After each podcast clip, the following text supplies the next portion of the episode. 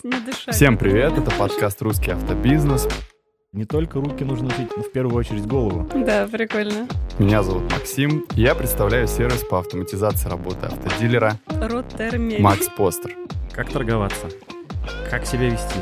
На нем будет мясо, да, если так. Эксперимент тут стоит вообще копеечный.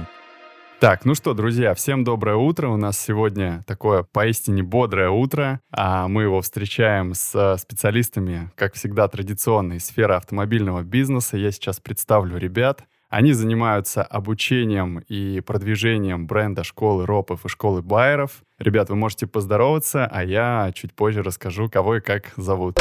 Да, всем привет. Всем привет. Привет, привет, коллеги. Да, я немного поясню. У нас э, три человека сегодня находятся традиционно в нашей студии, и один у нас э, подключенный спикер. А, ребята сейчас запустили волну обучения для автомобильных дилеров, для автосалонов, поэтому постоянно находятся в таких командировках, постоянно в разъездах, и собрать всех вместе в одном, скажем, в одной локации, ну, действительно сложно.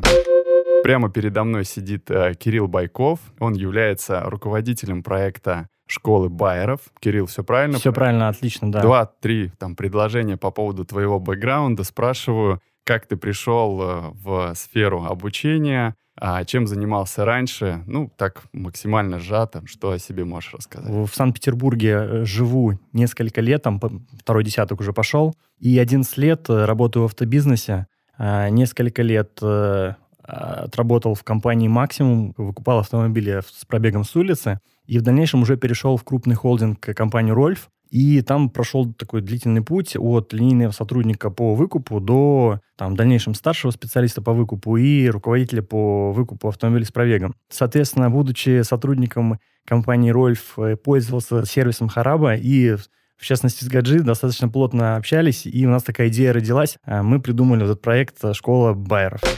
По сути дела, ты участвовал в создании самой идеи. Абсолютно точно, да. У нас это родилось на Урале, да, в одной из поездок с Гаджи. Кайф. Мы, собственно, вот э, в городе Магнитогорск, это был наш первый опыт. В компании Silver Auto мы провели первое обучение, и оно так классно зашло, и там достаточно сразу же а, там с места в карьер ребята, а, сотрудники этой компании там побежали в результат, и мы подумали, эта штука, ее нужно давать в рынок. Да, она работает.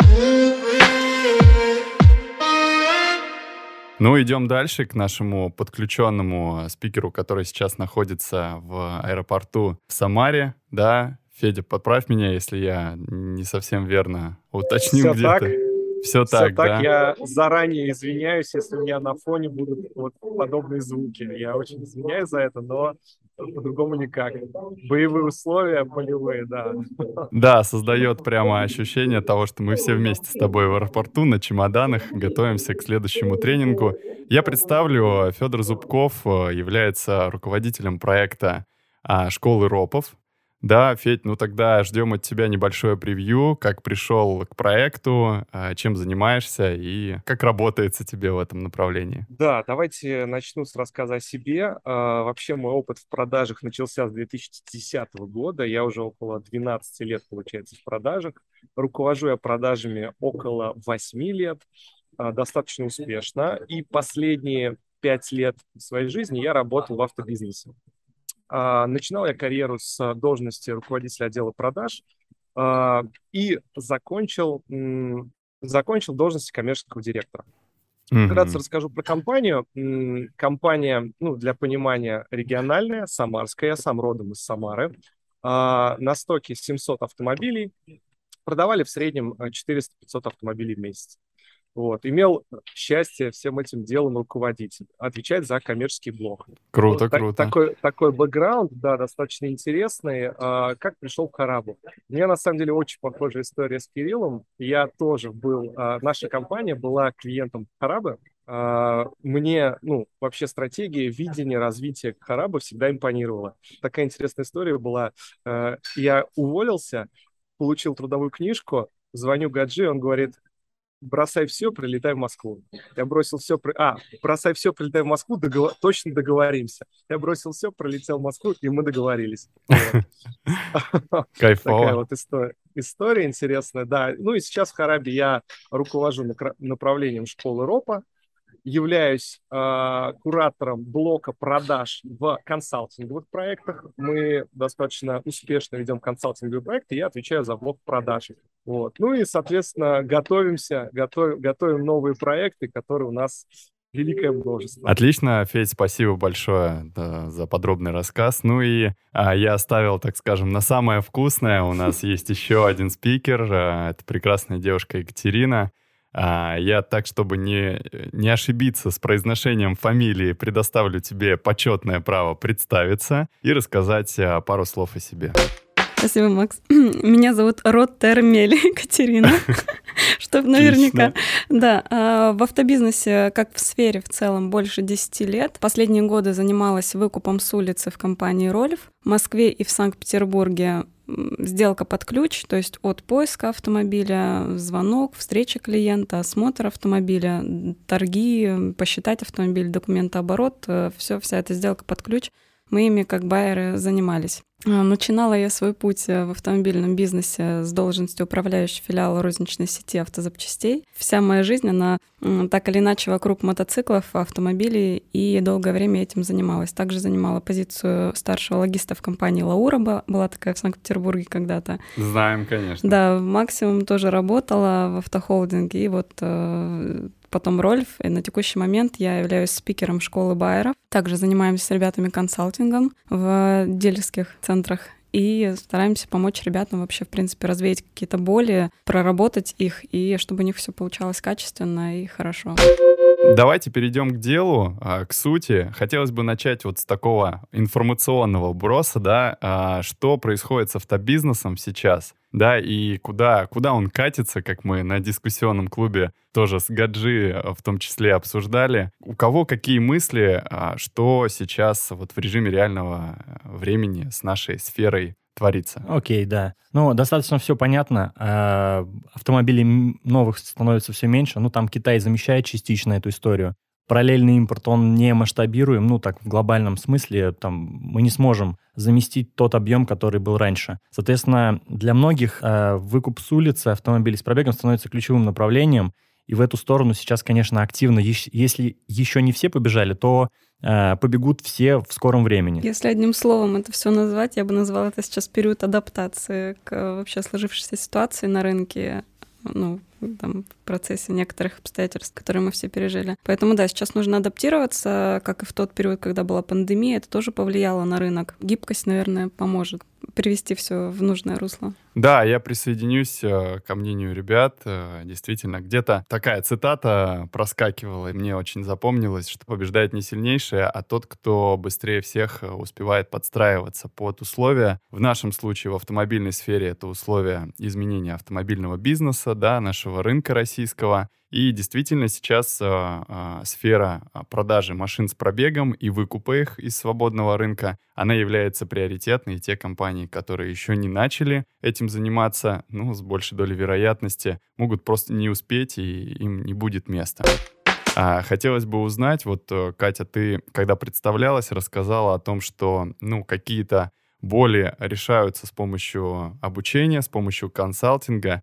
Вот здесь было бы интересно узнать, э, с чего вообще начинается а, разговор о том, что сотрудников можно обучить, что им есть куда а, расти, развиваться. А, вот как, как это происходит? Но на тренингах непосредственно мы изначально задаем вопросы аудитории, что болит. И, как правило, у всех примерно одно и то же. Устали звонить, нет рынка, некуда звонить, нечего искать. А цены, если у них есть прайсинг-центр, который занимается этим, цены прайсеры, дают слишком... Да. да, прайсеры. Э, цены дают слишком низкие, с клиентами не договориться, конкуренты перебивают и все прочее. И мы стараемся вот эти как раз боли развеять в процессе обучения, показываем, что рынок на самом деле есть, а это так, это говорит, об этом говорит статистика, что звонки можно совершать таким образом, чтобы от них не уставал человек. То есть у них же у всех шаблон какой-то в голове перед звонком, а, его нужно разрушить. То есть что клиенты не хотят в принципе априори общаться с представителями дилерского бизнеса, это далеко не правда. Ну, там в некоторых случаях, конечно, бывают такие люди, но в большинстве своем абсолютно адекватно все к этому относятся. Это развивается сфера и все уже не так боятся этого, как, например, там 10 лет назад. Вот об этом мы им э, рассказываем, э, презентуем определенные стратегии выкупа, к какой стратегии себя отнести, какая стратегия будет более органична говорим о том, что нельзя делать на этапе телефонных переговоров, потому что они, как правило, все это делают сами, и из-за этого у них что-то не получается. То есть э, ставят себя ниже, например, клиента в диалоге, пытаются вымолить эту сделку, у него угу. это неправильная позиция, абсолютно нужно вести переговоры наравне с клиентом. И угу. вот в процессе тренинга мы как раз все эти боли прорабатываем, мы прям записываем их на флипчат, и э, после каждого блока так, вот это мы закрыли, вот это мы разобрали с вами, вот это вот еще тоже сейчас разберем, и в таком формате это все действует. Понял. По поводу байеров, да, и основной движущей силы, наверное, Кирилл, вот у тебя э, есть опыт, да, и в прошлом, да, ты выкупу много посвятил в своей жизни. С какими проблемами часто а, приходится сталкиваться и впоследствии решать? Ну, Екатерина основные подсветила. Бизнес, ну, есть так, путь э, состоит из там определенного количества шагов. Они там по-разному настроены, в зависимости там от э, того, как устроен там дилерский центр. Ну, там условно от 6 до 12 шагов. И вот начиная с первого шага, а первый шаг это найти то вообще, с чем работать, вот здесь уже начинаются сложности. Многие открывают, э, ну, по сути, ленту поиска и не понимают, а с чего начинать-то, куда звонить, что вот сюда звонить сначала или звонить сначала сюда. И вот, собственно, мы как раз э, на нашем курсе и подсвечиваем. Вот, если ты такой, если у тебя такие там привычки и предрасположенности, там, связанные вообще там с твоей физиологией, то лучше вот так работать будет более органично. Ну а дальше все, собственно, там уже закручивается, там дальше звонки. Не, многие не понимают вообще, как нужно звонить, там нужно ли цену называть и вообще как, как ее презентовать, как э, возражение торговать. Там не так все сложно, там довольно все просто. А, и идем дальше. Там, а как встречать клиентов, а как оценивать автомобиль, тоже боль, да, особенно в волатильном рынке. Там набор инструментариев, он огромный, просто показываем, как можно эти инструменты использовать. Не говорим догматично только так и никак иначе, потому что у всех, у каждого бизнеса свои стратегии на нормы маржинальности, на оборачиваемость, на кучу-кучу разных KPI. Даете рекомендации, то, как, э, как действовать, и предлагаете, ну, наиболее такой вероятный к успеху, да, вариант работы там и стратегии. Есть какие-то разработанные формулы, а, но мне было бы еще интересно узнать, вот ты, Кирилл, сказал по поводу того, что в зависимости от физиологии, да, в кавычках мы понимаем, да, у разных автосалонов, которые представляют или не представляют разные марки, да, там в прошлом официальные дилеры или в настоящем времени, есть своя определенная категория клиентов, с которыми им комфортнее работать. Может быть, это люди, которые ездят на определенной машине там и так далее. И здесь уже, наверное, а, со стороны руководителя идет а, взятый правильный вектор, да, какие конкретно автомобили обзванивать, а, какие, с какими клиентами прикладывать максимум усилий, чтобы обернуть это взаимодействие в сделку. Хотелось бы какой-нибудь комментарий именно по поводу работы с руководящим составом, с определением вот этого вектора правильного — и анализом того, который был взят, с целью уже направления сотрудников и отделов э, в нужном э, в русле, как да, говорится. я надеюсь, обстоятельства дадут мне в полной мере э, раскрыть свою мысль, но я хочу поддержать немножко мысль Кати. Она сказала о том, что очень важно эмоциональное состояние сотрудников. Это на самом деле действительно основополагающая история. Ну, есть такой постулат, который мы раскрываем тоже, в том числе на школе РОПов. Сотрудник с низким эмоциональным тоном очень неэффективен. То есть его конверсия э, снижается в разы, если не стремиться к нулю. То есть, если человек, сотрудник, ну, что-то у него произошло, э, или в целом в отделе низкий эмоциональный тон, то эффективность этого отдела кратно снижается. И вот на школе РОПов один из блоков у нас есть, это управление эмоциональным тоном. Первое, сотрудника. Второе, твоего отдела. И третье, эмоциональным тоном своим и эмоциональным тоном клиента. Ну, это один из а, таких фундаментальных вещей, которые мы тоже раскрываем. То есть важно понимать, как этим управлять. Угу. Об этом, ну, на самом деле, многие наверняка знают, но никто не понимает, как этим управлять и как с этим жить. Вот мы эту, эту историю в том числе раскрываем, но это один из э, моментов. На самом деле я хочу рассказать, что мы на школе даем порядка 30 прикладных инструментов. Это конкретно конкретные кейсы, конкретные шаги, конкретные инструкции, чек-листы, регламенты, обязанности. То есть 30 прикладных инструментов, которые можно уже завтра прийти и адаптировать под свой бизнес, свои бизнес-процессы и под свою модель работы. Да, слушай, это очень круто, когда ты приходишь на какое-то обучение или на какой-то тренинг, и те знания, которые в процессе курса или урока конкретного ты получаешь, можно применить завтра. А, это обычно и вдохновляет, и ты понимаешь, что какая-то польза от твоих а, усилий, да, она может э, быть видна уже там завтра или послезавтра. Что делает руководитель? Вот он ему нужно принять решение, там, какие машины мы выкупаем и кто лучше какие будет, покупать. И здесь глобально мы же там понимаем, что есть э, инструменты для выкупа какие сейчас. Пригласить клиента просто на дилерский центр, да, мы там вот можем наличку тебе организовать, пожалуйста, в кассу проходи, получи деньги. Кто-то занимается выездным выкупом. И вот мы глобально делим как раз-таки вот э, направление выкупа на э, вот на две, истории. Классический выкуп и выкуп выездной.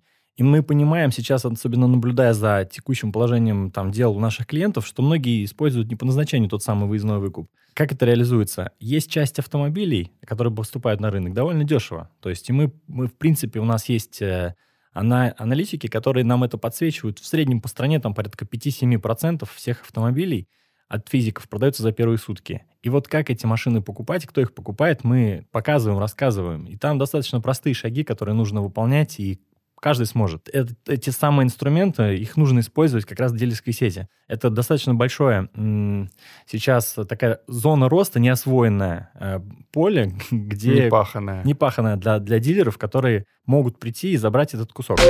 И вот эти ребята, да, с которыми мы пообщались, они больше подходят под выездной выкуп, а эти лучше будут обзванивать. Именно так, да. То есть, ну и как бы первый там, первый подход — это тестирование элементарное, да, которое там подскажет хотя бы, в какую сторону. Второе, что чаще всего здесь боли на самом деле испытывают не только э, там байеры, но еще и руководители. Мы как раз-таки рассказываем, какие системы мотивации лучше использовать. А, чуть подсветили историю про нематериальную мотивацию, которая тоже безусловно важна. Но еще также есть и материальная мотивация, как эту сетку выстроить а, там, какие точки контроля, как это лучше выстроить сам бизнес-процесс. Вот на наш курс приходят еще и руководители, потому что там как раз-таки не только руки нужно учить, но в первую очередь голову.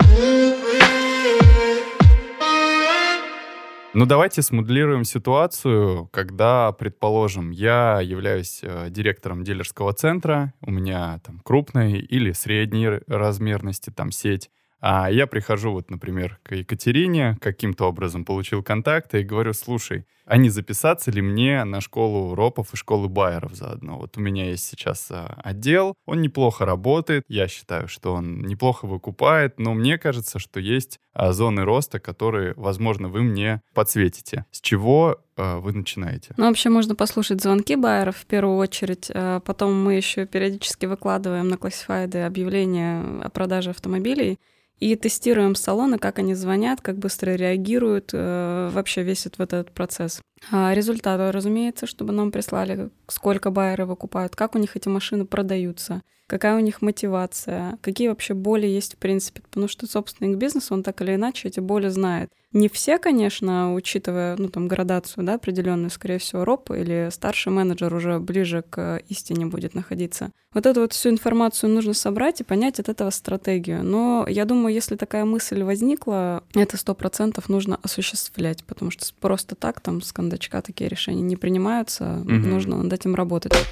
А что дальше с тем э, списком, который, э, допустим, ты определила, да? А, возможно, ты их передаешь дальше Кириллу, или у вас между собой какое-то взаимодействие, то, что вы там разрабатываете проект конкретного салона. Вот у него есть слабые стороны, которые нам удалось э, при первом взгляде обнаружить. Это его зоны роста. Как вы строите план обучения конкретно для него? И есть ли какой-то такой индивидуальный подход к дилерскому центру, или есть э, рабочая формула, которая применима абсолютно ко всем, с которой вы начинаете. Делай раз, делай два, делай три, ну а дальше всем дипломы школы ропы и школы байеров. Ну давайте я, наверное, слово здесь возьму. Э, история с таким индивидуальным подходом, она, безусловно, правильная, но понаблюдав э, за большим количеством вот текущих игроков на рынке, мы понимаем, что достаточно и второго, второго подхода, потому что делай раз, делай два, делай три не делает практически никто, там, за исключением совсем единиц. Поэтому начинаем со снов, ставим основы, а дальше уже кому нужна какая-то тонкая настройка, даем индивидуальные советы, но локально кому-то конкретно. А чаще всего достаточно сделать элементарные вещи, которые просто не делают. Вот Катя уже сказала, каждый, э, вот из, ну, слушатели даже наши могут попробовать сделать эксперимент, он стоит вообще копеечный. Выложите автомобиль интересный и послушайте, как, э, собственно, работают и звонят ваши сотрудники. И вы четко ответите себе на вопрос, считаете ли вы качественным тот звонок, это, по сути, второй этап, который они делают, они вообще, вообще наш, найдут ли ваше объявление? То есть найдут ли в какие по счету они позвонят, как они позвонят, что они будут говорить. А сколько раз мы не делали этот эксперимент, мы ни разу не, не, могу сказать, что мы хотя бы кому-то поставили там твердую четверку. Я уже молчу про оценку отлично. Это абсолютно правда. И я выкладывала эти объявления, и нужно отдать должное частным профессиональным игрокам, потому что они всегда быстро реагировали, всегда максимально брали инициативу в диалоге, иногда даже страшно было. Но э, дилеры, да, они звонят э, медленно, звонят периодически даже колл-центры без какой-либо заинтересованности. Просто, ну, ты чувствуешь себя трафиком, который они хотят пригнать, чтобы просто получить вот, ну, там, очередную галочку. Пришел а, человек. Да, пришел ага. человек и все. Вот. Это, это точно большая боль, над этим нужно всем работать абсолютно, потому что результат хотят хороший, но забывают периодически, что чтобы этот результат получить, нужно определенные, там, определенные шаги э, сделать возник вопрос, если, предположим, а, у меня неплохой руководитель, который а, там руководит персоналом, я его уже там много лет знаю, он добивался определенных а, результатов, ну вот он такой стратег. Но он не выкупал автомобили, он не знает, как надо звонить, догадывается. Возможно, у него есть какие-то ожидания от того, что должно быть в звонке. Вот я бы хотел э, с Федей, да, если он пока еще не улетел, обсудить, э, как быть, если э, ты разместил по этому принципу объявления, ты получил несколько звонков от своих сотрудников, но ты не был байером. Ты, грубо говоря, там э, из руководящего состава, ты хороший стратег, но ты не знаешь, как работать в поле. Вот как этому руководителю а, верно оценить трезво да, а, уровень своих сотрудников? Коллеги, я извиняюсь, я просто в самолет в процессе посадки. А, не очень, не, очень, не очень хорошо ловит связь. Я думаю, ответ на этот вопрос будет следующий. Дилерский бизнес-то, он как бы не вчера родился, есть достаточно большое количество там чек-листов, и все так или иначе сводится к базовым вещам. Есть этапы продаж, и звонок клиенту, по сути, это обратная сторона там продажи автомобиля. Но это то же самое, только наоборот. Вот первое нужно понять, есть ли эталон. У многих он есть, просто они о нем забыли. Соответственно, первая рекомендация директору, с чем я буду сравнивать, хорошо или плохо. Беру, достаю чек-листы и смотрю, сходится ли тот эталон, э, который написан на бумаге, с тем, что я слышу там своими ушами. И если э, А сходится, это как бы победа, уже победа. Второе, нужно, конечно, посмотреть и адаптировать, а точно ли тот эталон, который прописан на бумаге, соответствует текущим реалиям. И вот здесь мы как раз даем и подсвечиваем, потому что у многих действительно эти инструкции и чек-листы, они устарели. Ну, это какой-то такой универсальный, такой полууниверсальный инструмент, который может только открывать, там, не знаю, банки. Закатывать не умеет. А, собственно, вот, я не знаю, ответил на вопрос. Да, тут нужно понимать, что чек-лист — это не скрипт ни в коем случае. И чек-лист — это такой некий скелет, а вот какое на нем будет мясо, да, если так выразиться, это уже зависит непосредственно от байера. Мы максимально за живой диалог, просто структурный. То, то есть, чтобы там а, был да, прожиточный минимум той информации, угу. которая нам а, поможет да, а, в дальнейшем эту сделку грамотно провести. А так, да, безусловно, каждый байер, он отдельная личность, они все по-разному работают, у кого-то заходит что-то, получается, да, там благодаря каким-то э, речевым оборотам, у другого то же самое не получится. Это нужно понимать, осознавать. Поэтому вот какой-то, да, там из минимума э, чек-лист и максимально живой диалог, да, это поможет. Да, Кать, мне понравилась формулировка минимальный прожиточный минимум. Это прям под стать времени очень э, круто прозвучало. Ну хорошо, едем дальше. Значит, мы проанализировали проблемы, мы послушали звонки. Какая третья часть? Э, что дальше необходимо сделать, чтобы продавцы приносили больше встреч? Ну, здесь давайте так. Здесь, во-первых, нужно разделить. У нас, если мы говорим сейчас про проект э, «Школа байеров», он, в двух, он у нас реализован в, двух, э, в двух видах. Первое, это как раз-таки непосредственно то, о чем мы сейчас разговариваем. Это, это когда мы едем на территорию клиента дилерского центра, приезжаем и несколько дней, а, если быть точным, три. Вот наш курс-цикл, он состоит из трех дней. И мы как раз-таки проводим вот там серию а, обучающих мероприятий. И вот, э, Макс, ты правильно задаешь вопрос, что проанализировали, там поняли проблему. Дальше мы там разработали или не разработали индивидуальный формат обучения а, и идем по стандартному. Учим звонить, практикуем это дело. Обязательно там навыковую часть э, ставим, потому что ну, просто рассказать и уехать, дать хорошего настроения, это тоже, безусловно, даст эффект, но краткосрочно. А дальше мы идем как раз-таки во встречу, потому что мало, мало в... позвонить. Важно же еще, как ты начинаешь, как, как ты проводишь встречу. И вот она здесь делится на две составляющие, коммуникативную и техническую. И мы здесь разбираем в одном из ней полностью, как осматривать автомобиль, а на какие вещи нужно обратить внимание. Это же, по сути, э, рождает лояльность в глазах клиента, потому что клиент воспринимает того самого специалиста как специалиста, а не как говорящую голову, которая там Э, там, пригласил его для того, чтобы какую-то цену неправильную дать.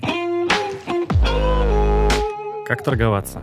Как себя вести? Как, как ты себя ставишь, как ты ведешь переговоры, как ты презентуешь цену и как ты отрабатываешь возражения. И вот мы это довольно подробно разбираем для многих это такой цимус э, самого обучения, как торговаться. Многие думают, что вот если я научусь торговаться, все будет, все будет у меня окей. Это не так. Здесь, здесь важна совокупность всех тех шагов, которые ты делаешь от самого начала до самого конца. Потому что если ты делаешь ошибку на первом этапе, как бы ты круто не умел торговаться, у тебя не, ничего не получится. Ты до этого не дойдет. Или дойдет, но ты э, себе создал э, трафик, который потенциально как бомба. Он приезжает и взрывается. То есть ты его там где-то обманул на каком-то этапе там, он не дозрел, его, его не нужно было сейчас, ну и так далее. И вот, я не знаю, Макс, я по существу отвечаю? Да, да, нет, все четко, Кирилл. Я на самом деле а, сразу же представляю, да, вот себе, как а, это выглядит, если байеров, которые обзванивают, я могу послушать их звонок, как мне проанализировать, как они общаются уже с людьми, которые приезжают? Ну, я же не буду ходить за ними и такой,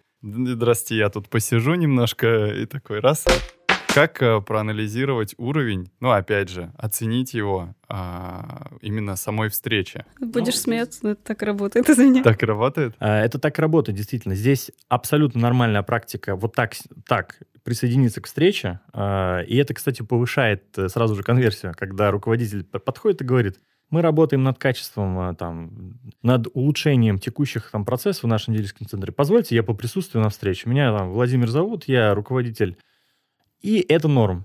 Клиенты к этому относятся достаточно ок. Да, отлично. Катя, у тебя есть э, что-то? Я хотела один короткий кейс в продолжение рассказать. У меня было в одной компании на полевом сопровождении. Это как раз э, подчеркнуть важность вообще присутствия на встрече менеджера. У одного байера не получалось закрыть клиентов на сделку, хотя клиенты ехали, не понимал почему. Как выяснилось, одна маленькая ошибка. А, он, а, к нему приехал клиент, он прибегает ко мне, говорит, все, клиент приехал, я говорю, дед, осматриваем, мы ее должны купить. Все, там какое-то время проходит, он возвращается, считать машину нужно. Я говорю, давайте быстрее, клиент здесь. Он говорит, нет-нет, клиент уехал, мы ему потом позвоним, цену озвучим. Оказывается, они просто забывали на этапе телефонных переговоров. Даже не то, что забывали, они не видели ценности в том, чтобы клиенту озвучить, что он едет на сделку и нужно взять с собой э, пакет документов. И таких ошибок очень очень много, элементарных абсолютно, которые нужно увидеть, подсветить и решить. Супер, отлично. Тогда, а, получается, мы двигаемся дальше к нашему, да, следующему этапу в отношении обучения. Макс, Макс можно я О, добавлю? Немножко? надо же. Отлично, меня, конечно, меня, нужно, Федь. У меня появилась минутка. На самом деле все, о чем мы сейчас говорим, это по сути своей инструменты контроля. То есть как э, проконтролировать качество звонка, как проконтролировать качество встречи и так далее. На самом деле инструментов контроля существует э, достаточно много, и вот как один из эффективных инструментов э, привел Кирилл, да, это встреча непосредственно с клиентом, то есть присоединение к встрече. Это один из видов инструмента контроля. Э, еще один вид, например, закрытие рабочего дня. То есть ты, когда закрываешь рабочий день, ты можешь в процессе закрытия поговорить с менеджером, и он тебе расскажет о том, как та, э, с тем или иным клиентом прошла его встреча, а, сам высказать какие-то ошибки, а, дать обратную связь по встрече, что получилось, что не получилось. И в процессе а, старший или роб может эту сделку в процессе закрытия рабочего дня даже дожать. То есть вот у меня, например, есть кейс, не так давно он произошел, когда старший закрывал рабочий день, он спросил у клиента, а почему ты с клиента не взял задаток за эту камеру? Он говорит, а эту камеру уже оформляли. Вот. И в итоге старший сам позвонил клиенту, э, ну, выяснив, что камера все-таки не оформилась, предложил оставить задаток. Клиент приехал под закрытие дилерского центра и оставил задаток. То есть это я к чему? Потому что видов инструментов, инструментов контроля существует достаточно много, их просто нужно правильно применять и адаптировать. Ну, а я напоминаю, что вы слушаете подкаст «Русский автобизнес» э, на всех платформах. А Apple подкаст, Google подкаст, а также в Яндекс Музыке. После того, как вы выполнили свою задачу, показали мастер-класс, а есть ли какой-то, ну, скажем, там, период, когда а, вы продолжаете взаимодействовать с этим салоном? Если мы говорим про наш продукт, про Харабу в частности, то история там очень кастомная. Там каждый может настраивать под себя как угодно. И мы видим, что каждый под себя и настроил как смог. И мы, первое, рекомендуем те самые методички, используя, настроить как раз-таки так, как мы дали на обучении. И спустя какое-то время а, там собираем Zoom, предлагаем как раз-таки чекнуть вообще, как, как они делают. Или по методу, вот как Екатерина ранее сказала, там, выложив несколько там автомобилей, послушать, как усвоили урок. Ну, я могу сказать, что э, как директор я получил, мне кажется, то, зачем я пришел к вам сегодня, да, э, понял, где это можно, э, ну, зайти посмотреть, где можно записаться, оставить заявку. Эта ссылка будет в описании выпуска обязательно там, ну, на нее можно пройти, посмотреть, ознакомиться.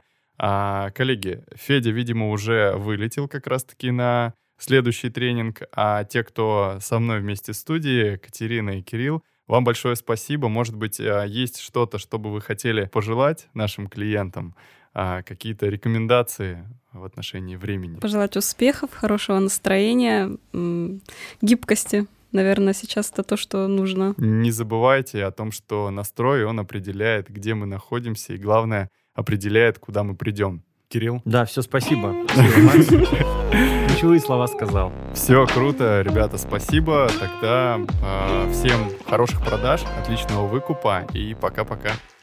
Всем пока. До свидания. На официальном закончил, да?